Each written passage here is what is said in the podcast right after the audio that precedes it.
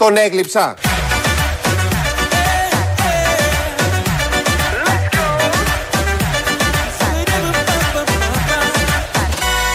Εγώ, ο άνθρωπος που έβαλε τη χώρα στην ΩΝΕ,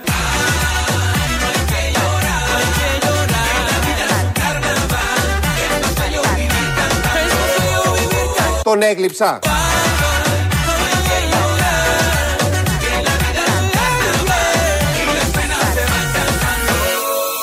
Καταρχάς για την κοστολόγηση, επειδή ακούμε διάφορα νούμερα. Εγώ προτίθεμαι, αν συμφωνήσουμε και Νέα Δημοκρατία, ναι, και ΣΥΡΙΖΑ και όποιο άλλο κόμμα θέλει, να πάμε στο γραφείο προϋπολογισμού της Βουλής να καταθέσουμε τα προγράμματά μας. Άς. Είναι αυτό αντικειμενικό και δίκαιο? Για να καταλάβει ο ελληνικός λαός ποιος λέει αλήθεια. Εγώ, ο άνθρωπος που έβαλε τη χώρα στην ΩΝΕ. Μπράβο! Ή ο πρώην διευθυντής του Συλλόγου του Συνδέσμου Ελληνών Βιομηχανών, ο κύριος Κέρτσος, το δεξί του κύριου Μητσοτάκη. Ο Νίκος Ανδρουλάκης. Είπαμε να ξεκινήσουμε έτσι. Σήμερα είναι ο άνθρωπος που μας έβαλε στην ΩΝΕ. Δεν είπε η παράταξη που μας έβαλε στην ΩΝΕ, είπε ο άνθρωπος που μας έβαλε στην ΩΝΕ. Ε, δίνοντας συνέντευξη χθες βράδυ στο δελτίο του Sky, είπε αυτά και πρέπει να συγκρίνουμε τον άνθρωπο που μας έβαλε στην ΩΝΕ, άνθρωπος κι αυτός, και τους υπόλοιπους. Ο Λιάγκας αναρωτιέται σήμερα το πρωί αν τον έγλειψε. Τον Κυριάκο Μητσοτάκη χθες που τον είχε σαν συνέντευξη, είναι το υπαρξιακό ερώτημα της ημέρας, οπότε εμείς μόλις δούμε υπαρξιακά πάντα κολλάμε. Θα το ακούσουμε πολλές φορές αυτό το ερώτημα, άλλες φορές ταιριάζει, άλλες δεν ταιριάζει με αυτά που ακούμε. Μια που είμαστε στα υπαρξιακά, δηλαδή στα ανθρώπινα, με αλφα κεφαλαίο, και στους ανθρώπους πάνω απ' όλα, οι άνθρωποι έχουν και θέματα και αυτά λύνονται σε πολύ μεγάλο βαθμό και με έτσι ιδιαίτερο τρόπο, αν έχουμε κοιμηθεί καλά. Κοιμάστε. Δηλαδή, έχετε την αγωνία να μείνετε εξάγρυπνος για ένα αποτέλεσμα, ή κοιμάστε κανονικά? Δεν έχετε, έχετε μια τέτοια ψυχραιμία? Κοιμάμαι καλά. Κοιμάστε καλά. Το νυχτικό μου που είναι. Άντε, πας τι δουλειά είναι, άντε μέσα. Φύγε από εδώ. Κοιμάμαι πολύ. Ένα εξάωρο, εφτάωρο, πόσο κοιμάστε? Εκεί, έξι με εφτά ώρες. Κοιμάμαι, κοιμάμαι, κοιμάμαι καλά. Πρέπει να σου πω βέβαια ότι το βράδυ τη εικοστής πρώτης Μαΐου δεν κοιμήθηκα πολύ. Α, δεν κοιμήθηκατε. Ε, είναι λογικό, νομίζω ότι υπήρχε από τη μία υπερδιάγερση. Τέσσερα κοιμήσου, λαλήσαν τα κοκόρια. Υπήρχε όμως και αυτή η, η αίσθηση μιας πολύ βαριάς ευθύνης. Ορισάτε, κοιμήσου. Διότι όταν έρχεται κάποιος άνθρωπος και σου λέει δεν σε ψήφισα, σε ψηφίζω για πρώτη φορά. Ουσιαστικά σου δίνει ένα πληρεξούσιο. Και δεν κοιμήθηκε μόνο ένα βράδυ, επειδή του έχουμε δώσει το πληρεξούσιο. Κάθε βράδυ του το δίνουμε, κάθε μέρα του το δίνουμε, τέσσερα χρόνια. Δεν ξέρω, από ό,τι φαίνεται θα το ξαναδώσουμε και τώρα, σύμφωνα με τα δεδομένα. Οπότε δεν πρέπει να κοιμάται κάθε βράδυ. Την ίδια ώρα όμως λέει ότι κοιμάται καλά. Παρά μόνο μία μέρα, εικοστή πρώτη Μαΐου. Αυτή είναι μια από τις πολύ δύσκολες ερωτήσεις που έκανε ο Γιώργος Λιάγκας, χωρίς να θέλει να τον γλύψει, τον Κυριάκο Μητσοτάκη. Όμως τον διακόψαμε εκεί που έλεγε για το πληρεξούσιο που του πέσε από τα χέρια. Όλες, όλοι όσοι σε ψηφίζουν σου δίνουν ένα ατομικό πληρεξούσιο. Φτιάξε μου κάτι το οποίο να με απασχολεί και κάνε μου τη ζωή καλύτερη. Αυτό δεν μπορεί να μην βαραίνει επάνω σου ε, και να μην σε κάνει να, να αισθάνεσαι ότι πρέπει να δώσεις ακόμα περισσότερα από αυτά που έχεις δώσει.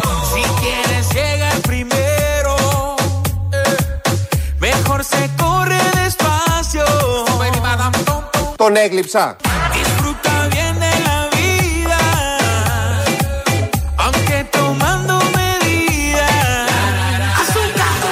Αυτό δεν μπορεί να μην βαραίνει επάνω σου ε, και να μην σε κάνει να, να αισθάνεσαι ότι πρέπει να δώσεις ακόμα περισσότερα από αυτά που έχεις δώσει. Ποτέ δεν είναι λίγα αυτά που έχει να δώσει. Πάντα θα δίνει πολλά, πάντα με την έγκριση του ελληνικού λαού. Γι' αυτό άλλωστε τον ψηφίζουμε, για να μας δίνει πάρα πολλά. Επειδή ακριβώς έχει το πληρεξούσιο, το οποίο δεν τον άφησε να κοιμηθεί μία μόνο μέρα στη διάρκεια της τετραετίας. Στις άλλες νύχτες, μέρες, κοιμάται μια χαρά. Ανδρουλάκης λοιπόν, Ανδρουλάκης ο οποίος ζητάει, τι ζητάει, αυτό που ζητάει και ο Αλέφαντος. Εγώ θέλω να αρχίσει ο Μητσοτάκης να γίνει debate. Προσκαλώ τον κύριο Μητσοτάκη σε debate και τον κύριο Τσίπρα. Δεν έχω τέτοια λαζονία με τους πολιτικούς αρχηγούς. Δεν... Ακούστε, εγώ θέλω να σέβομαι τον κοινοβουλευτισμό. Mm. Όλα τα κόμματα. Εγώ θέλω να αρχίσει ο Μητσοτάκης να γίνει debate.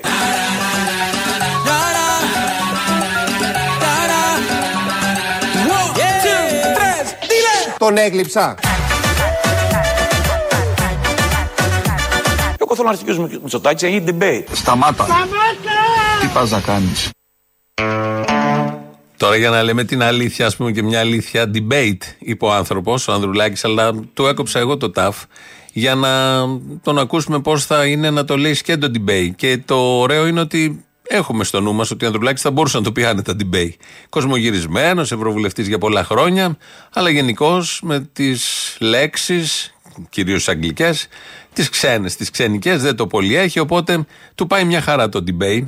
Αλλά έχει πει debate, debate, μην ταράσσονται οι Πασόκοι και μήπως βγάλουν κάποιο συμπέρασμα ότι εξαιτίας αυτού δεν ψηφίζουμε Νίκο Ανδρουλάκη, δεν θέλουμε τέτοια. Εμείς θέλουμε εδώ να τους ενισχύουμε όλους. Να, θα ακούσουμε τώρα τον Βελόπουλο που ερωτήθηκε για τις επιστολές του Ισιού. Τις θυμόσαστε, εκείνες επιστολές που πούλαγε που ήταν ιδιόχειρες, τις είχε γράψει ο Θεός μας, ο Κυριός μας και τις κράταγε στα χέρια του και ανατρίχιαζε και δεν μπορούσε να συνέλθει.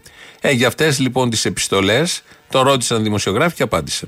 Μου στέλνουν διάφοροι φίλοι εδώ κάποια μηνύματα. Ρώτα τον αν έχει το θάρρος, αν έχει μετανιώσει για τις επιστολές του Χριστού. Και σας ρωτάω λοιπόν ευθέως. Όχι. Γιατί? Θα σας εξηγήσω. Το συγκεκριμένο βιβλίο δεν. Θα έγραψε τα... επιστολές ο Χριστός. Να ολοκληρώσω. Αυτή θα ακούσει την απάντηση. Παρακαλώ κύριε Βελόπουλε. Ο Χριστός έγραψε επιστολές. Ο Σοκράτης έγραψε βιβλία. Όχι βέβαια. Από πού έχουμε τις συνομιλίες του Σοκράτη? Από τον Πλάτωνα. Ένα. Ξεκινάμε λοιπόν. Βιβλίο του δύο χιλιάδες δεκατρία. Ένα από τα δύο χιλιάδες τριακόσια βιβλία που παρουσίασα εγώ σε εκπομπές μου. Δεν ήταν δικό μου το βιβλίο. Δεν το έγραψα εγώ. Ένας θεολόγος το έγραψε. Και εγώ το παρουσίασα. Έτσι. Είχε ρίσκο όμως αυτό. Δεν έχει, στη ζωή μου έχω μάθει να κάνω ρίσκα. Και το κόμμα όταν το έκανα εγώ όλοι μου λέγανε τρελώσεις. Αλλά το το κάτω πάμε. Ακούστε λίγο όμως. Μονή Διονυσίου. Ηγούμενος Πέτρος. Σε καλό, όποτε θες να πάμε μαζί, στον έβδομο όροφο στα υπόγεια, να δεις τα συγκεκριμένα χειρόγραφα υπάρχουν εκεί. Όπως τα ακούς. Τι χειρόγραφα? Ξανά... Έτσι, έτσι τηλεφορούνται. Επιστολή του Αυγάρου προς τον Ιησού. Και επειδή δεν με πιστεύεις, θα τον δείξω τον τριάντα. Επιστολή προς τον Ιησού, όχι ναι, επιστολή και απάντηση του Ιησού. Ιησού. Γιατί... Και απάντηση του Ιησού. Έτσι λέει, το από εκεί πέρα δικό μου θέμα δεν είναι. Μπες στο πρώτο θέμα στο Λίμα Μανιάκης. Βυζαντινός στρατηγός. Αυτός τα βρήκε. Και στο πρώτο θέμα αναφέρεται ότι ευρέτησαν, βρέθηκαν εκεί, τα πήρε μαζί του, τα πήγε τα χειρόγραφα στο Άγιο Όρος. Τα λέει το, το πρώτο θέμα. Αν πας λοιπόν στο Λίμα Μανιάκης, θα δεις όλη αυτή την ιστορία του συγκεκριμένου στρατηγού, πώς ακριβώς έγιναν. Από την άλλη, να μετανιώσω γιατί? Για κάτι που δεν είπα ψέματα? Όχι, δεν μετανιώνω. Και πολύ καλά κάνει. Και επίσης πάντα παίρνει το ρίσκο. Όλοι γενικώς αυτοί που βγαίνουν στα κανάλια, όταν τους πει κάποιος ρισκάρατε, λέει: εγώ παίρνω πάντα το ρίσκο. Το θεωρούν αυτονόητο και εμείς θεωρούμε αυτονόητη αυτή την απάντηση. Υπάρχουν δηλαδή επιστολές του Ιησού. Δεν μετανιώνει. Υπάρχουν και είναι στον έβδομο όροφο στο υπόγειο. Όμως της τάδε Μονής, δεν θυμάμαι ποια ακριβώς είπε, Διονυσίου. Εν πάση περιπτώσει είναι εκεί οι επιστολές, μπορεί όποιος θέλει να πάει να τις δει και μετά να πάει στο Λίμα κτλ. κτλ. Δεν τα πήρε πίσω, οπότε όλα αυτά που έλεγε τότε ήταν κανονικά αληθινά. Μέσα συνέλληνές μου έχει επιστολές του Ιησού Χριστού του Ιδίου. Γράφει ο ίδιος ο Ιησούς Χριστός, επιστολή δική του. Σου γράφω ένα γράμμα, όχι. Πώς θέλω να στο δώσω. Γράφει ο ίδιος ο Ιησούς Χριστός, επιστολή δική του. Σου γράφω ένα γράμμα. Ορίστε, επιστολή του Κυρίου ημών του Χριστού. Νάτι. Όχι, πώς θέλω να στο δώσω. Τον έγλειψα. Να, έτσι. Για να μιλήσω λίγο μαζί σου. Θα είστε οι μοναδικοί στον κόσμο που θα έχετε επιστολές του Ιησού Χριστού, του Θεού μας. Το καταλαβαίνετε, δεν το πιστεύετε? Ορίστε, επιστολή του Κυρίου ημών του Χριστού. Νάτι. Δεν θέλω άλλο τίποτα. Είναι πια κάθε μου κύτταρο γεμάτο. Τελοπών. Είμαι γύρω σου, είμαι πλάι σου. Φώναξε με. Αγιά πάγια πόπο, για πόγια πόπο. Είμαι για σένα.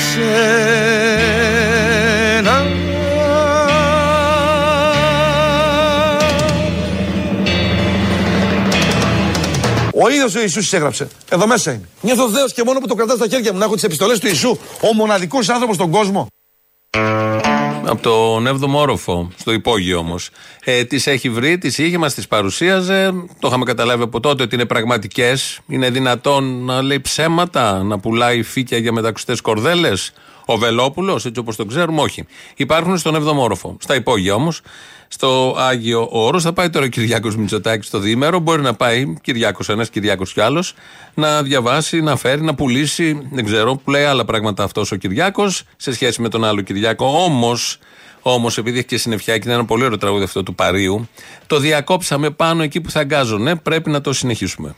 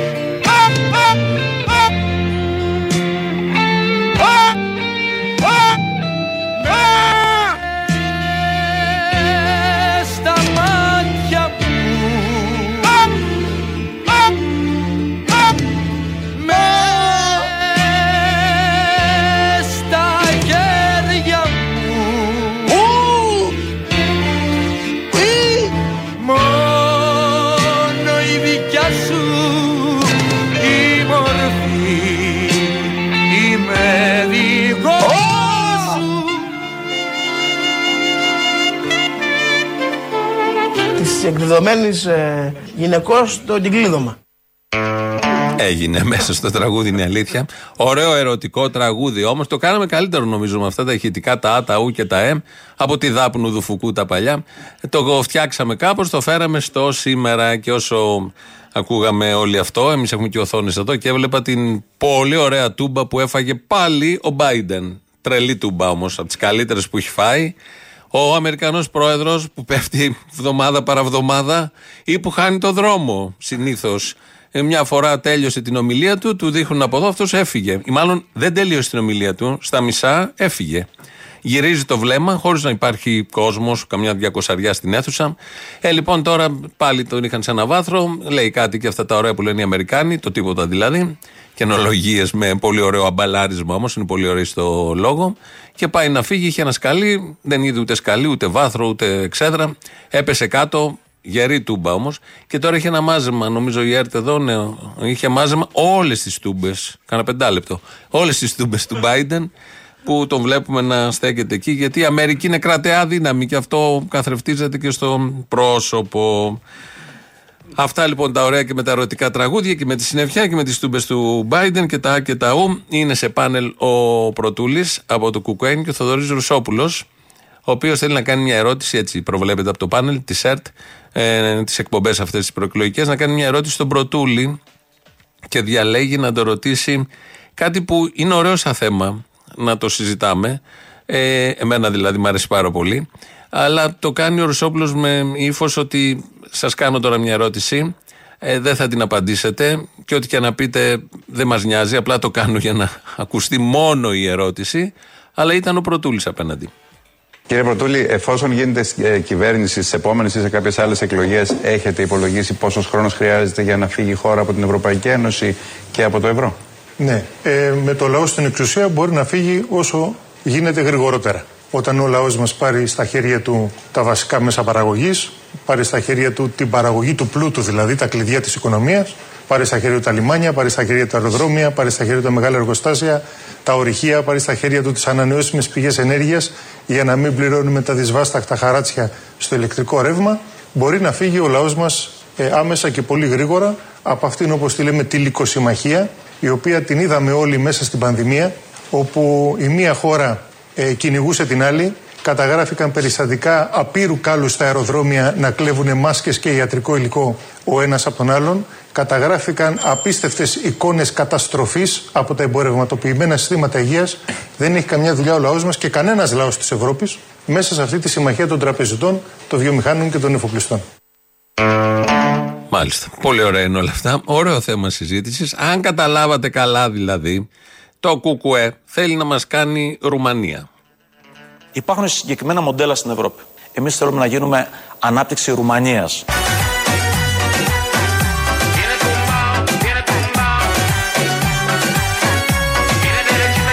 Εμείς θέλουμε να γίνουμε ανάπτυξη Ρουμανίας. Τον έγλειψα.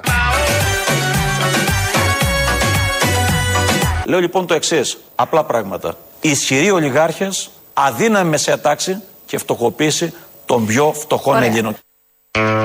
Το Το όραμα του Νίκου Ανδρουλάκη εδώ λοιπόν το ανέπτυξε χτες και είναι υποχρέωσή μας να το μεταδώσουμε. Έχω και τους Συριζέους εδώ που λένε πώς και έτσι σήμερα δεν έχεις βάλει Τσίπρα. Ξεκινήσαμε, έχουμε βάλει Ανδρουλάκη, Βελόπουλο, Κυριάκο Μητσοτάκη. Δεν έχουμε καθόλου Τσίπρα. Αφού θέλετε, θα βάλουμε και Τσίπρα.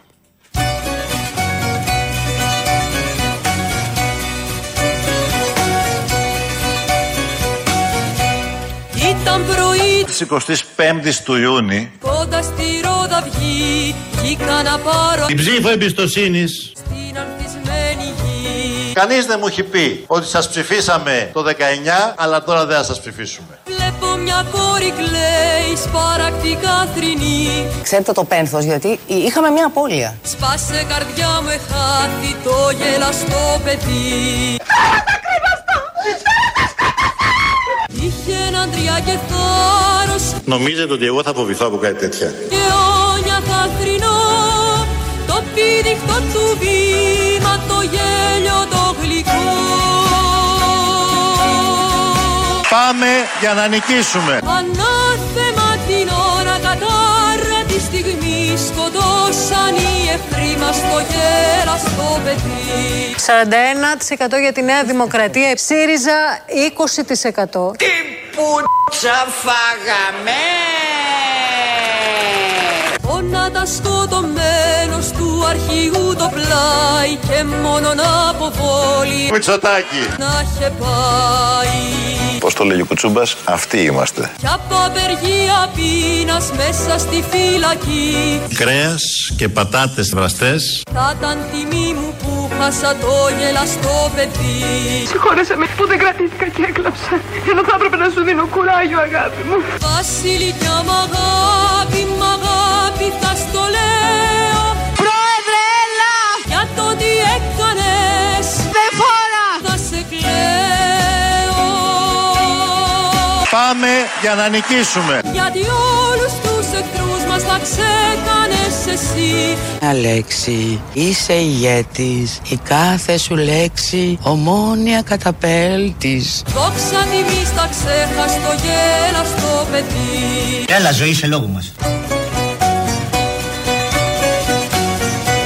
Βασιλικιά μ' αγάπη, μ' αγάπη θα στο λέω.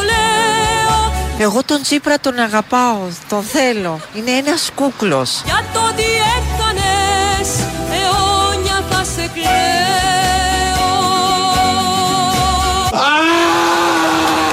Γιατί όλους τους εχθρούς μας τα ξέκανες εσύ. Καλύτερα σφινάκι παρά το Μητσοτάκι. Δόξα τιμής τα ξέχαστο γέραστο παιδί. Αντίο κομμαντάτε. Γιατί όλους τους εχθρούς μας τα ξέκανες εσύ. Αντί ωραία γλαρέτζα. Δόξα τιμής τα ξέχαστο γέλαστο παιδί. Χέστα λα Βικτόρια Σέμπρε.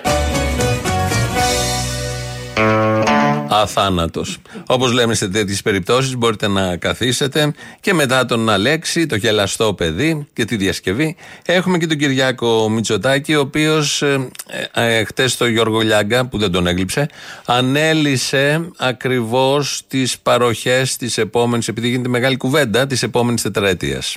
Εμείς ακολουθούμε μια βαθιά προοδευτική πολιτική. Και τι σημαίνει προοδευτική πολιτική? Είναι ότι πρώτα και πάνω απ' όλα στεκόμαστε δίπλα στους πιο αδύναμους και θέλουμε να δίνουμε σε όλους μια κούτσα.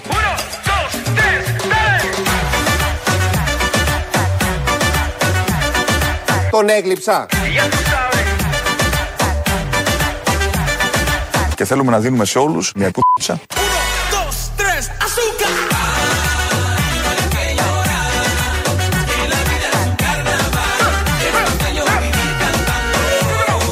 Αν θέλετε να ξαναείμαι πρωθυπουργός, φροντίστε να έρθετε να με ξαναψηφίσετε στις εκλογές της εικοστής πέμπτης Ιουνίου. Πάρ' τα τρία μου για προκαταβολή και βλέπουμε.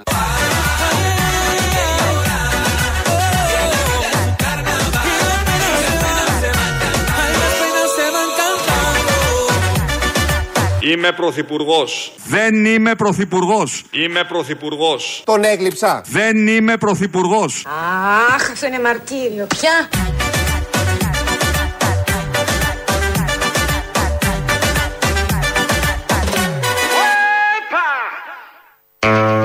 Εδώ Ελληνοφρένεια λοιπόν με τα ερωτήματα. Το ερώτημα ένα είναι του Γιώργου Λιάγκα και όλα τα υπόλοιπα. δύο έντεκα δέκα ογδόντα οκτακόσια ογδόντα το τηλέφωνο επικοινωνίας. Πάρτε τον, πείτε του, ξέρετε ποιος είναι. Θα τα βρείτε νομίζω. radio παπάκι παραπολιτικά τελεία τζι άρ, το mail του σταθμού. Αυτή την ώρα το παρακολουθώ εγώ. Ο Δημήτρης Κύρκος ρυθμίζει τον ήχο. ελληνοφρένεια τελεία net τελεία τζι άρ, το mail του ομίλου. Τι είναι αυτό? Ό, δεν είναι mail. Είναι το site του ομίλου Ελληνοφρένεια. Το οποίο, ε, στο οποίο τώρα μεταδιδόμεθα live, αλλά μπορείτε να μας ακούτε όποτε θέλετε, ε, on demand όπως λέμε. Ε, το ίδιο γίνεται και στο Ελληνοφρένεια Official στο YouTube. Από κάτω έχει και ένα διάλογο που βλέπω ότι κάνετε με πολύ μεγάλη επιτυχία. Θα πάμε να ακούσουμε τώρα το πρώτο μέρος του λαού. Κολλάμε και τις πρώτες διαφημίσεις και εδώ είμαστε σε λίγο. Καλησπέρα. Καλησπέρα. Πριν λίγο άκουγα για αυτή την κυρία στην Αθήνα με το ψιλικατζίδικο που πάνε να την πετάξουν έξω λόγω του ότι το φαν πήρε το ακίνητο από πληστηριασμό και θέλει να πετάξει έξω την κυρία. Θέλω να πω, εσκεμμένα ή όχι, παρακολουθώ ότι τα μέσα ενημέρωσης δεν εστιάζουν και δεν στοχοποιούν αυτόν που πραγματικά παίρνει το ακίνητο αυτή τη στιγμή του Έλληνα. Χτες την κυρία με το ψιλικατζίδικο δεν πήγε κανένα φαν και συγγνώμη, δεν θέλω να παρεξηγηθώ. Δεν τα υπερασπίζομαι, όμως θα πρέπει να δούμε και να καταλάβουμε. Ποιος είναι αυτός που έρχεται και σας παίρνει το ακίνητο. Το ακίνητο λοιπόν της κυρίας της συγκεκριμένης αλλά και της πλειοψηφίας των Ελλήνων τα πήρε ή θα τα πάρει η Αγία Τριάδα κατ' εμέ, όπως έχω πει χαρακτηριστικά. Κανένα φαν, καμία τράπεζα, καμία κυβέρνηση. Αυτοί τι κάνουν? Η κυβέρνηση νομοθετεί και τα φαν δίνουν εντολές. Σε ποιους? Στην Αγία Τριάδα, όπως σας είπα κατ' εμέ. Αυτή η Αγία Τριάδα λοιπόν που έρχεται και παίρνει τα σπίτια των Ελλήνων σήμερα είναι ο δικηγόρος της τράπεζας που ενεργεί κατά παράβαση των πάντων, δεν τηρεί τίποτα από ό,τι προβλέπεται με βάση την ελληνική. Δεν το έκανε για κακό. Ήταν διαβολικά καλός ο δικηγόρος. Ναι, το πιάσε. Καλός. Να τους στήσουμε και ένα άγαλμα. Έναν τριάντα για να τον τιμήσουμε. Να τιμήσουμε τους δικηγόρους της χώρας. Δεύτερον, ο συμβολιογράφος, όπου και αυτός κατά παράβαση των πάντων και ενεργώντας όπως αυτός θέλει και κάνοντας ό,τι αυτός θέλει, έρχεται και βγάζει το ακίνητο το δικό σας ή το Έλληνα σε πληστηριασμό. Και τρίτον, ο δικαστικός επιμελητής που συμπληρώνει την Αγία Τριάδα, που έρχεται αυτός μαζί με την ελληνική αστυνομία Παύλα Γενίτσαρη, Παύλα στρατό κατοχής και πετάνε τον Έλληνα έξω από το ακίνητό του. Άρα ο Έλληνας για να προστατεύσει την περιουσία του θα πρέπει να στραφεί εναντίον των φυσικών αυτουργών πρώτα και μετά εναντίον των ηθικών αυτουργών. Όποιο κόμμα και να βγει από αυτά τα τρία και το άλλο το Δεκανίκι, το Απολιπάδι, θα εφαρμόσει την ίδια πολιτική. Γιατί είναι μνημονιακή δέσμευση. Αυτά τα τρία κόμματα έχουν ψηφίσει και τα τρία το μνημόνιο. Και επειδή ο τσακωμός είναι για το ποιος θα το κάνει καλύτερα. Γιατί όποιος το κάνει καλύτερα θα πάρει και το κάτι της του παραπάνω. Γι' αυτό το πράγμα τσακώνονται. Τώρα, επειδή εγώ είμαι άνθρωπος. Δεν ξέρω αν ε, ποια είναι η εντύπωσή σας για αυτό. Τους ανθρώπους που συμμετέχουν στην πολιτική. Εγώ τουλάχιστον συμμετέχω μέσα στην πολιτική, αλλά δεν είμαι μηχανή, είμαι άνθρωπος. Έκανα τους πλησιασμούς ηλεκτρονικούς για να μην κουράζονται οι άνθρωποι, να μην έρχονται σε επαφή με τους ανθρώπους. Κατάλαβες? Εννοώ τους ανθρώπους στο φαν. Γιατί τους άλλους τους έχω χεσμένους έτσι κι αλλιώς. Έβαλα την Ελλάδα στο μνημόνιο, στο ταμείο για ενενήντα εννέα χρόνια. Έστεινα τα μάτια πλακώνα τους συνταξιούχους στο Σύνταγμα γιατί διεκδικούσαν τη συντάξη και τις ζωές τους. Γιατί είμαι άνθρωπος εγώ, δεν είμαι μηχανή. Έλα, Αποστολή. Έλα. Ο ναυτικός είμαι. Αχ, ναυτικός. Το... Τώρα θα ψηφίσεις στις δεύτερες. Δεν θα είμαι κάτω. Πάλι. Πάλι. Ε, δεν σου είπα, Αύγουστο. Πάλι με χρόνια, με καιρούς. Πάλι δικά μας είναι. Θα χάσει μια ψήφο ΣΥΡΙΖΑ, γι' αυτό στεναχωριέμαι. Δεν θα πάνε να γαμηθείς. Γιατί μιλάς έτσι? Γιατί έτσι τα άρχισες. Εγώ ξεκίνησα, έχεις δίκιο. Να σου πω, όταν έγινε το μεγάλο δυστύχημα στο Πέραμα, που ξεκολούσαν τις άρκες των ανθρώπων μετά την έκρηξη με σπάτουλες από τις λαμαρίνες απάνω, είχαν προηγηθεί πολλά τέτοια μικρά δυστυχήματα. Είναι κάτι το οποίο έρχεται. Θα γίνει πάλι κάποιο μεγάλο ατύχημα, θα ξεκολλάνε πάλι σάρκες από λαμαρίνες οι αλήτες. Και αυτή είναι η κανονικότητα, αγάπη μου γλυκιά. Αυτή είναι η επιστροφή στην κανονικότητα. Μην αγχώνεσαι. Δεν το γνώριζα προσωπικά, αλλά είναι αδερφός μου. Τι σημασία έχει, πρέπει να το γνωρίζεις, παιδί μου τώρα. Αυτό είπα. Είναι αδερφός μου. Τα αδέρφια μας σκοτώνονται πάνω εκεί. Ξυπνήστε, γάμο το φελέκι μου, γάμο. Παρασκευή πριν από τριήμερο. Δεν θα είμαστε κι εμείς τη Δευτέρα, γιατί είμαστε, όπως ξέρετε, άνθρωποι του Αγίου Πνεύματος κυρίως, του Πνεύματος επίσης. Θα είμαστε εδώ ξανά την Τρίτη. Αλλά μέχρι να ολοκληρώσουμε την εβδομάδα και την ώρα αυτή τη ραδιοφωνική, πρέπει να λύσουμε την απορία πώς αυτό το «τον έγλειψα» που λέει ο Λιάγκας το έβαλε μέσα σε πρόταση. Μου είπατε ότι εγώ που έφερα το Μητσοτάκη είναι σαν να είπα ψηφίστε Νέα Δημοκρατία. Πού το είπα εγώ αυτό? Δηλαδή πάτε με τα καλά σας. Και θέλω να μου πείτε ειλικρινά, εάν είστε και τίμιοι άνθρωποι, τον έγλειψα? Δεν τον έφερα σε δύσκολη θέση για τα τέμπη. Δεν τον έφερα σε δύσκολη θέση για τα τέμπη. Αυτά που τον ρώτησα εγώ εχθές, που δεν είμαι και πολιτικός, ήμουν. Τώρα δεν έχω την σημαία του πολιτικού Α, συντάκτη. Τα έχουν ρωτήσει και άλλοι. Δηλαδή ήρθε εδώ, πέρασε δύο ώρες, μία ώρα προβλημάτιστη, χωρίς να πιεστεί πουθενά. Δείτε τη συνέντευξη. Όταν τον ρώτησα, όταν βγαίνει και λέει χθες ότι εγώ είμαι ένας πρωθυπουργός που είμαι, ε, ξέρω τι κάνει ο καθένας μέσα στο Υπουργείο του. Και το λέω μετά, άρα ήξερες τι γινότανε με τους υπουργούς σου κτλ. κτλ στα, τσέπη, στα τέμπη. Ήταν μια εύκολη ερώτηση. Τον έφερα προ των ευθυνών του να πει ότι. Ο, και το είπε, ζήτησε συγγνώμη, είπε, φταίω κι εγώ προσωπικά, ανέλαβε την ευθύνη. Μετά τι να κάνω, αφού ανέλαβε την ευθύνη, να βγάλω και ένα πιστόλι να το σκοτώσω για να ικανοποιηθείτε. Τι θέλετε δηλαδή να κάνουμε, να τα σκοτώσουμε, να τα σκοτώσουμε. Ίδιο ερώτημα είναι από την ταινία και ο Λιάγκας. Ορίστε, να το. Το λέει ο ίδιος για τον εαυτό του. Τον έφερε σε δύσκολη θέση. Του έκανε ερώτηση για τα τέμπη, που δεν την έχει κάνει κανένας άλλος. Και είναι ένα θέμα το οποίο τον στριμώχνει, άρα όλα πήγανε πάρα πολύ καλά. Άλλη μια δημοσιογραφική επιτυχία, άλλο ένα στρίμωγμα του Κυριάκου Μητσοτάκη, μα είναι κατάκοπος. Γι' αυτό φεύγει, πάει στο Άγιο Όρος δύο-τρεις μέρες να ανασάνει ο άνθρωπος μετά από αυτό το μαστίγωμα, το ανελέητο που δέχθηκε από την δημοσιογραφία για άλλη μια φορά. Γιατί έχει πάρει σβάρν όλες τις εκπομπές lifestyle, πρωινές, βραδινές, μεσημεριανές και παντού όλοι τον μαστιγώνουν το τι έχει περάσει αυτή την προεκλογική περίοδο. Γι' αυτό δεν κοιμήθηκε την εικοστή πρώτη Μαΐου και κοιμάται πολύ καλά τις άλλες, γιατί είναι κουρασμένος από τα μαστιγώματα και τα βασανιστήρια που του κάνουν οι συνάδελφοι δημοσιογράφοι των εκπομπών. Λαός τώρα, μέρος δεύτερον. Αποστόλη! Έλα, ου! Έπλαφαθήκαμε, ου! Καφής! Θα κάνετε μπανάνα! Πού είσαι? Τι κάνεις? Τι να κάνω, καλά είμαι. Τίποτα, σε πέρα για να προσθέσουμε λιγάκι κάτι από αυτά που έλεγε ο Θήμιος πριν για την προσπάθεια έκθεσης που έγινε χθες στον Άγιο Ελευθέριο. Εγώ το ξέρω το Θεοδόση που ήταν εκεί. Και δεν θέλουμε να γίνει ένα κολοχανίο και ένας βούρκος που ο καθένας εκτάει τη δουλειά του. Εμείς θέλουμε να ζήσουν τα χαμόγελα, η αλληλεγγύη, το να πιάνουν ένα στον άλλον το χέρι. Ένα σημαντικό στοιχείο είναι ότι ο Θεοδόσης από εκεί περνούσε αποστολή τυχαία. Δηλαδή έτυχε εκείνη τη στιγμή και περνούσε το παλικάρι εκεί απ' έξω. Σε αντίθεση, ας πούμε, με άλλους πληθυσμούς, επειδή το ΠΑΜΕ έχει δώσει τηλέφωνα και λέει ότι όποιος χρειάζεται και θέλει βοήθεια κτλ. Έχει δώσει τηλέφωνα και πολλές φορές αυτό γίνεται οργανωμένα. Εκεί έγινε τελείως τυχαία. Έτυχε να περνάει απ' έξω ένας κομμουνιστής. Αυτός ο ένας που υπήρχε εκεί απ' έξω κάλεσε και τους άλλους και σταματήσανε την έξωση της συγκεκριμένης γυναίκας. Ο ΣΥΡΙΖΑ πήγε μετά να νιώσει λίγο κάπως ευαίσθητο στην περιοχή. Θέλανε, εκπροσώπησε το Μαρατζίδη, ρε. Α, ήταν ο Μαρατζίδης εκεί, Μαρατζίδη. Να κλάψει. Με κατηγορούν ότι ερωτοτροπώ με το ΣΥΡΙΖΑ. Είμαι προοδευτικός φιλελεύθερος. Δεν ξέρω πόσες φορές πρέπει να το δηλώσω. Όχι, θέλει να το Μαρατζίδη να της πει ότι αυτή φταίει. Α. Μάλλον κάτι τέτοιο θα κοιτάξει. Λογικά να το πάρεις. Γεια σου, ρε Αποστολή. Γεια. Ήθελα να αφιερώσω κάτι για το Μαρατζίδη. Ελπίζω να μην έρθει η στιγμή που θα πρέπει να κάνω δήλωση, αποκηρύσω τον κομμουνισμό και τις παραφιάδες του. Εκεί που κρεμάγανε οι αντάρτες και οι καπετανοί τα άρματα, τα φυσικλίκια και τα αυτόματα, τώρα κρεμάει ο Μαρατζίδης τα γουρνοτσάροχα των ταγματασφαλιτών. Αποστολή. Παρακαλώ. Καλησπέρα. Καλησπέρα. Ναι, σου πω, Αποστολή μου. Αυτή η Αχτσιόγλου, γιατί την άκουγα προχθές που έλεγε για τα εργασιακά δικαιώματα. Κατάργηση όλων των εργασιακών δικαιωμάτων. Αυτά δεν είναι το δίκαιο. Αυτά είναι οι νόμοι τους, αλλά δεν είναι το δίκαιο. Τι δεν ήταν που έκανε τον νόμο Αχτσιόγλου για τις απεργίες. Η Αχτσιόγλου έκανε τον νόμο Αχτσιόγλου. Ναι. Πολύ ψωνίστικο μου κάνει. Για τις απεργίες, βεβαίω έτσι ονομάζεται. Ε, λογικά η Αχτσιόγλου θα τον έκανε. Ναι. Για να λέγεται Αχτσιόγλου, υποθέτω, ή κάποιο φανατικός της Αχτσιόγλου. Τζανακόπουλο, ας πούμε. Αυτό, ναι. Θα σου κάνω μήνυση. Επίσης, αυτό με τις τριετίες μόνο, αν το επιτρέπουν τα δημοσιονομικά. Ή κάνω λάθος, δηλαδή, εγώ τα θυμάμαι. Βρήκατε τώρα κι εσείς και χτυπάτε τον πεσμένο, τώρα είναι σωστό. Εντάξει, δεν είναι σωστό. Αλλά προσπαθώ. Δεν το κάνετε όμως. Θα θυμηθώ, ρε παιδί μου. Τώρα θα θυμηθείς. Ξέχνα και τίποτα. Τόσο πολύ σε πιέζουν να ξεχάσεις και εσύ κάτσε και το θυμάσαι. Γι' αυτό τρογόμαστε. Γιατί θυμήθηκα τώρα ότι υπερασπίζονται τα εργασιακά δικαιώματα. Τρογόμαστε όσοι θυμόμαστε. Μη θυμάσαι. ΣΥΡΙΖΑ είναι. Δεν βλέπεις ένα είκοσι τοις εκατό. Το που δεν θυμόταν τίποτα.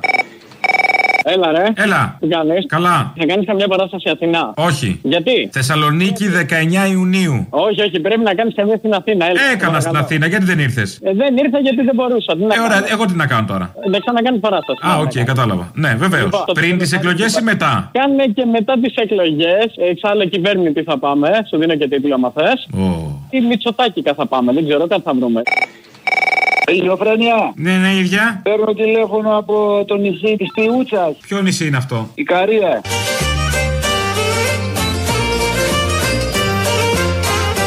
που βάθηκε στο χρώμα της, στο κόκκινο. Ναι, ναι, ξέρω. Αυτό ήθελα να πω και να φύγει αυτή η απόχρωση πράσινο-μαύρη-μπλε που υπήρχε μέχρι τώρα. Μάλιστα. Θα τα βάλουμε με τα χρωματιστά, χωρίς χρωμοπαγίδα. Ακριβώς. Και να αφήσει την Ικαρία, θα σου γεμίσουν για ένα γήπεδο να τα πεις εκεί πέρα. Σε πανηγύρι? Τι άλλο θα μου πεις? Όχι, πανηγύρι. Δεν είμαστε για τα πανηγύρια. Όχι, απλά κάντε πανηγύρια συνέχεια. Και η Ικαρία μέσα σ' όλα. Εδώ κάπου φτάσαμε στο τέλος, γιατί είναι Παρασκευή και όπως κάθε Παρασκευή, στο τέλος, στο τελευταίο δεκάλεπτο, δεκατετράλεπτο, έχουμε τις παραγγελιές ή αφιερώσεις σας, όπως τις λέμε εμείς. Αυτές μας πάνε στο... στις διαφημίσεις, αμέσως μετά στο μαγκαζίνο. Εμείς θα τα ξαναπούμε την Τρίτη. Καλό τριήμερο.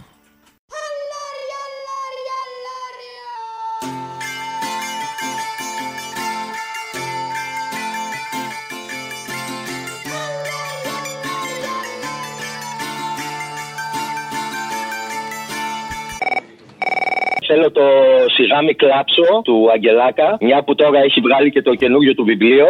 Μου λένε αν φύγω από τον κύκλο θα χαθώ, στα όρια του μοναχά να γυροφέρνω, και πως ο κόσμος είναι ανήμερο φεριό, κι όταν δαγκώνει εγώ καλά είναι να σωπαίνω, κι όταν φοβούνται πως μπορεί να τρελαθώ, μου λένε να πάω κρυφά κάπου να κλάψω και να θυμάμαι πως αυτό το σκηνικό είμαι μικρός, πολύ μικρός για να τα αλλάξω. Και άμα θέλεις κάντο μίξη με μαλακίες που λένε Μητσοτάκηδες, Τσίπρες και Ανδρουλάκηδες, με διάφορες εξαγγελίες τύπου άκρο δεκαέξι. Και ξέρεις τώρα εσύ, θα τα κάνεις εκεί, θα τα μαγειρέψεις και να βάλεις το σιγά μη κλάψω, να ακούγεται σιγά μη κλάψω, σιγά μη φοβηθώ, από όλα αυτά που λένε αυτοί οι μαλακίες.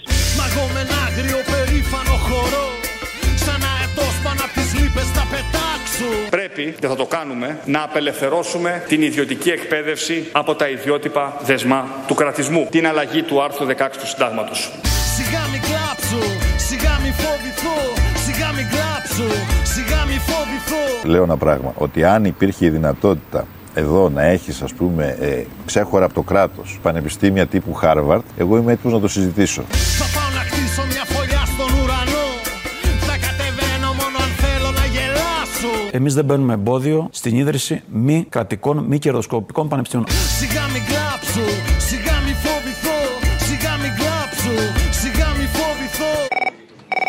Καλησπέρα. Καλησπέρα. Ο κύριος Βαρβαγιάννης. Ναι, ναι. Είμαι ο Παγωτατζής. Σας τηλεφωνώ πρώτη φορά. Που χρόνια σας ευχαριστώ. Μπούρου, μπούρου, μπούρου. Ποιος Παγωτατζής? Ο Παγωτατζής. Έχεις άλλον Παγωτατζή? Έχεις έναν ταρίφα, έχεις ένα γυμναστηριακό, μια δασκάλα. Α, πήρες να δηλωθείς εσύ. Άντε, δηλώσου. Ναι, ναι, σε ποια περιοχή Παγωτατζής? Στη Δυτική Ελλάδα. Anyway. Θα ήθελα για την Παρασκευή, επειδή στις συντηρικές εκλογές τρέχαμε με τις άλλες εκλογές και δεν το ακούσαμε καθόλου, το κλιπάκι για τη ΔΑ που ήταν πακέτο με το Χάρι Κλίν και ΑΚΕΟΥ και Τσάκα την Τζαπού. Δεν τα ακούσαμε καθόλου φέτος και. Σωστό. Είναι λίγο άκυρο, άμα χωράει, θα σε ευχαριστώ πολύ. Και α! Και ου! Και τσαπού, ολέ, ολέ. Τσαπού, ολέ, ολέ. Μια φορά θα πίτης, για πάντα θα πίτης. Τσαπού, ολέ, ολέ. Και α! Και ου! Και τσαπού. Χαίρετε, Αποστόλη. Ναι, ναι. Γεια σου, γεια σου, να σε από Γαλλία τηλεφωνώ. Hello, Jason, Ιάσον. Στα γαλλικά πώς είναι, Jason. Γαζόν, Γαζόν. Α, Γαζόν, Γαζόν, γεια σου, Γαζόν. Ήθελα να κάνω δύο παραγγελίες. Ήθελα να βάλεις τώρα για τις εκλογές. Είναι αυτό που λέμε, άλλο Γαζόν, τουν, τουν, τουν, τουν, τουν, τουν, άλλο Γαζόν. Γαζόν, όχι. Ναι, εντάξει. Κάπως έτσι. Ήθελα να βάλεις το δυστυχές ελάχιστο σουρί που το είχε πει ο Μαχαιρίτσας με τον ε, Ζουγανέλη στο Έχει Γούστο και με τον Πασχαλίδη. Άμα είναι εύκολο. Δυστυχία σου ελά,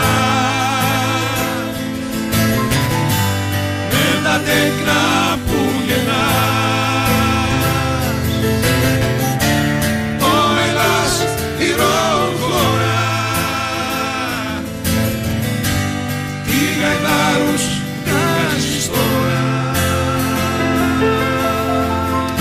Και ήθελα και για το πρωθυπουργό μας να βάλεις το Arrest the President του Ice Cube. Και ήθελα να σου προτείνω να κάνεις κάτι παρόμοιο που είχε κάνει ο Σάσα Μπάρον Κοέν, που είχε πάει και τρομοκρατήσει τους πολιτικούς στην Αμερική. Κάποιοι είχαν αναγκαστεί να παραιτηθούν. Δεν ξέρω αν το έχεις δει το Who is America. Ναι, το έχω δει, το έχω δει. Είσαι ο Έλληνας Σάσα Μπάρον Κοέν. Αυτά είναι. Μπορείς να μου φωνάεις Σάσα. Ακούω. So desperate is what I'm left with. For the record, you affected. Who you elected. It's so septic. So full of shit. it. I can't accept it. Arrest the president. Είμαι πρωθυπουργός. Arrest the president. Δεν είμαι πρωθυπουργός. Arrest the president. Είμαι πρωθυπουργός. Arrest the president. Δεν είμαι πρωθυπουργός. Μου λένε αν φύγω πιο ψηλά θα ζαλιστώ. Καλύτερα στη λάσπη εδώ μαζί τους να κυλιέμαι. Και πως αν θέλω περισσότερα να δω. Σ' ένα καθρέφτη μοναχός μου να κοιτιέμαι. Θέλω μια αφιέρωση, μπορείς. Δώσε. Το ρεμπέτικο το συγγενούν πρωθυπουργοί. Μια μέρα θα πεθάνουν και θα πεθάνουν. Βάλε μέσα Λεβέντι, βάλε μέσα όλα. Να βάλω και έναν αδερφό του Άδωνη που λέει θα μας σκοτώσουν δηλαδή. Μέσα, όλα. Έτσι για να γουστάρουμε με την ευκαιρία και ρόχομαι. Αυτό δεν θα βάλεις. Ο συγγενούν πρωθυπουργοί όλοι τους θα πεθάνουν. Να πεθάνουνε! Μηδέν οι ώρες τους. Τους κυνηγάει ο λαός για τα καλά που κάνουν. Ο Θεός να στείλει καρκίνο στο Μητσοτάκη και όλα του τα σόγια και στον Παπαντρέου και όλα του τα σόγια. Τους κυνηγάει ο λαός για τα καλά που κάνουν. Η κρεμάλα σε περιμένει από τον κυρίαρχο λαό. Συγχαρητήρια. Πως συγχαινούν πρωθυπουργοί όλοι τους θα πεθάνουν. Θα μας σκοτώσουνε δηλαδή. Κι όταν φοβούνται πως μπορεί να τρελαθώ. Μου λένε να πάω κρυφά κάπου να κλάψω και να θυμάμαι πως αυτό το σκηνικό είμαι μικρός, πολύ μικρός για να τα αλλάξω. Μια χάρη για την Παρασκευή, όπως και δίποτε, σε παρακαλώ. Λέγε. Σε πήρε γλουκά και σου έλεγε ότι είναι η νέα Μπουμπουλίνα και ο νέος Μέγας Αλέξανδρος. Το άκουσα καλά, είπε για τον Μέγα Αλέξανδρο. Το είπε. Ωραία. Και να βάλω Alexander the Great ναι, ναι, ναι, από ναι, Iron Maiden που δεν θα το παίξουν στην Ελλάδα. Ναι, ναι, σε παρακαλώ. Θα το ακούσουμε από σένα, ρε. Είδες, το πιάσα. Σε παρακαλώ πολύ κάτω. Alexander the Great. Oh, άλλη μία, άλλη μία, μ' άρεσε. Alexander the Great. Τουρου, του, του. Πάω στο μπάνιο να τελειώσω. Λοιπόν, πάντα όμως και με την Παρασκευή, σε παρακαλώ. Είμαι Ελληνίδα πατριώτης αγωνίστρια. Είμαι ήρωας του είκοσι ένα του σαράντα, ο νέος ο Μέγας Αλέξανδρος. Και θέλω με τη βοήθεια του Θεού να ελευθερώσω την Ελλάδα. Ο νέος ο Μέγας Αλέξανδρος. Όλοι στο Σύνταγμα φωνάζω, φύγετε από τον καναπέ, όλοι στον δρόμο. Επανάσταση. Μα εγώ με ένα άγριο περήφανο χορό, σαν αετός πάνω απ' τις λίπες θα πετάξω. Σιγά μη κλάψω, σιγά μη φοβηθώ, σιγά μη κλάψω, σιγά μη φοβηθώ.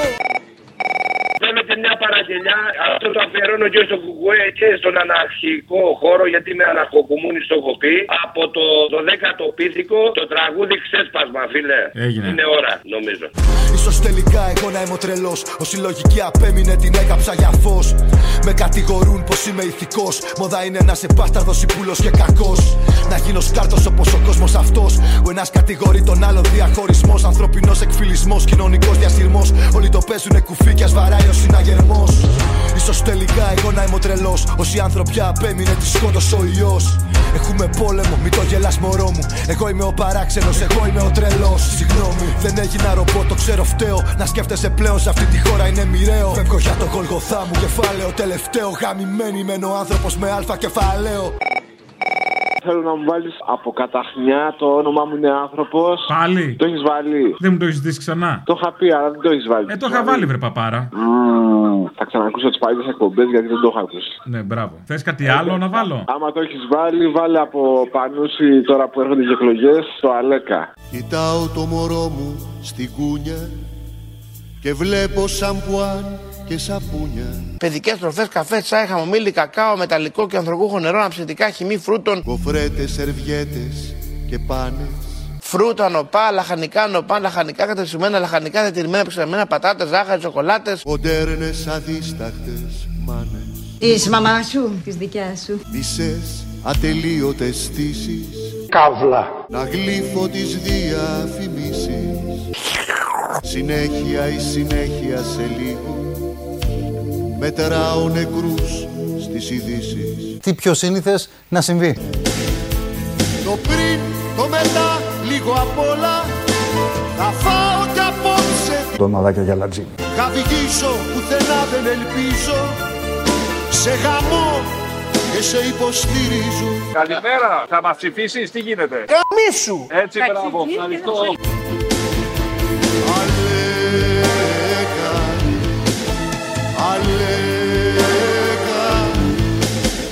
αλέκα.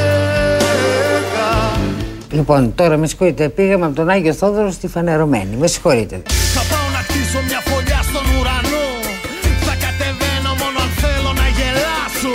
Σιγά μην κλάψω, σιγά μην φοβηθώ. Σιγά μην κλάψω, σιγά μην φοβηθώ. Hey!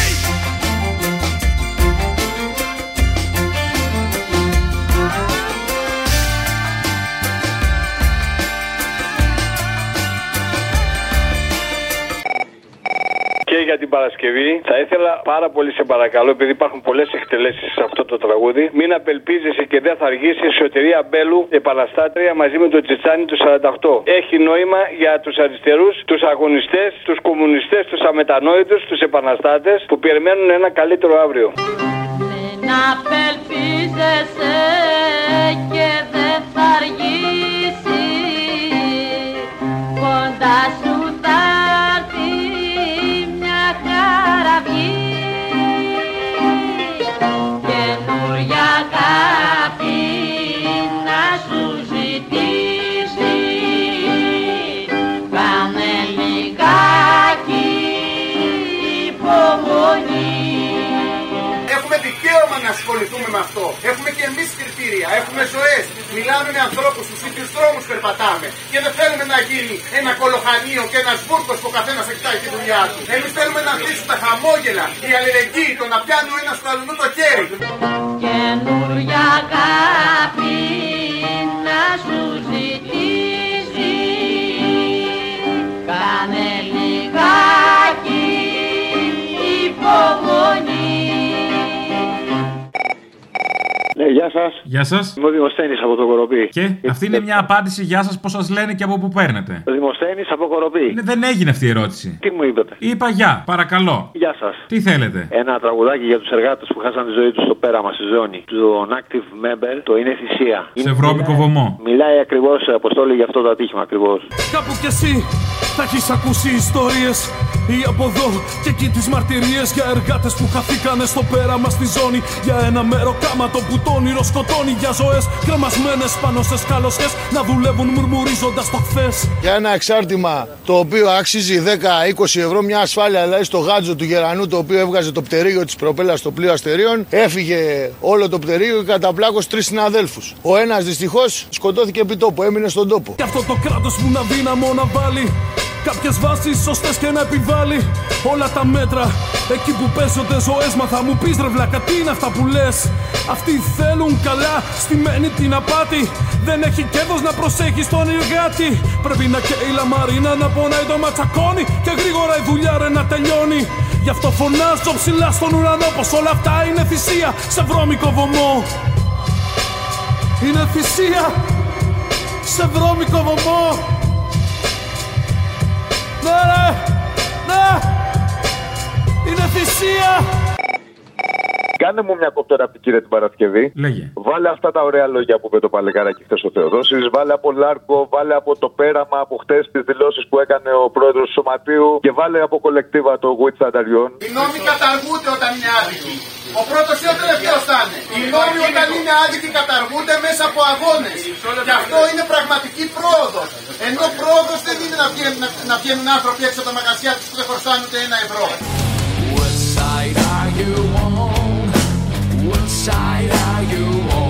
Ας έρθει ο κύριος, ο κύριος Μητσοτάκης που διαπίστωσε χαμόγελα των εργαζομένων εδώ πέρα στην απικοπισκευή. Ας έρθει να μας πει εδώ πέρα τα χαμόγελα που με αίμα δικό μας χτίζονται αυτά τα καράβια και επισκευάζονται για να πλουτίσουν μερικοί. Είναι ντροπή και έσχος.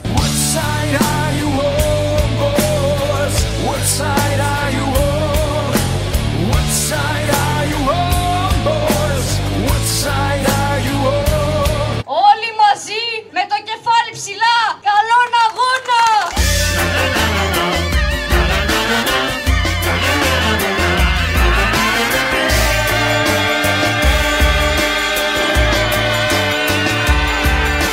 Ψηλά το κεφάλι, αλάνια, και καλή δύναμη. Θα νικήσουμε!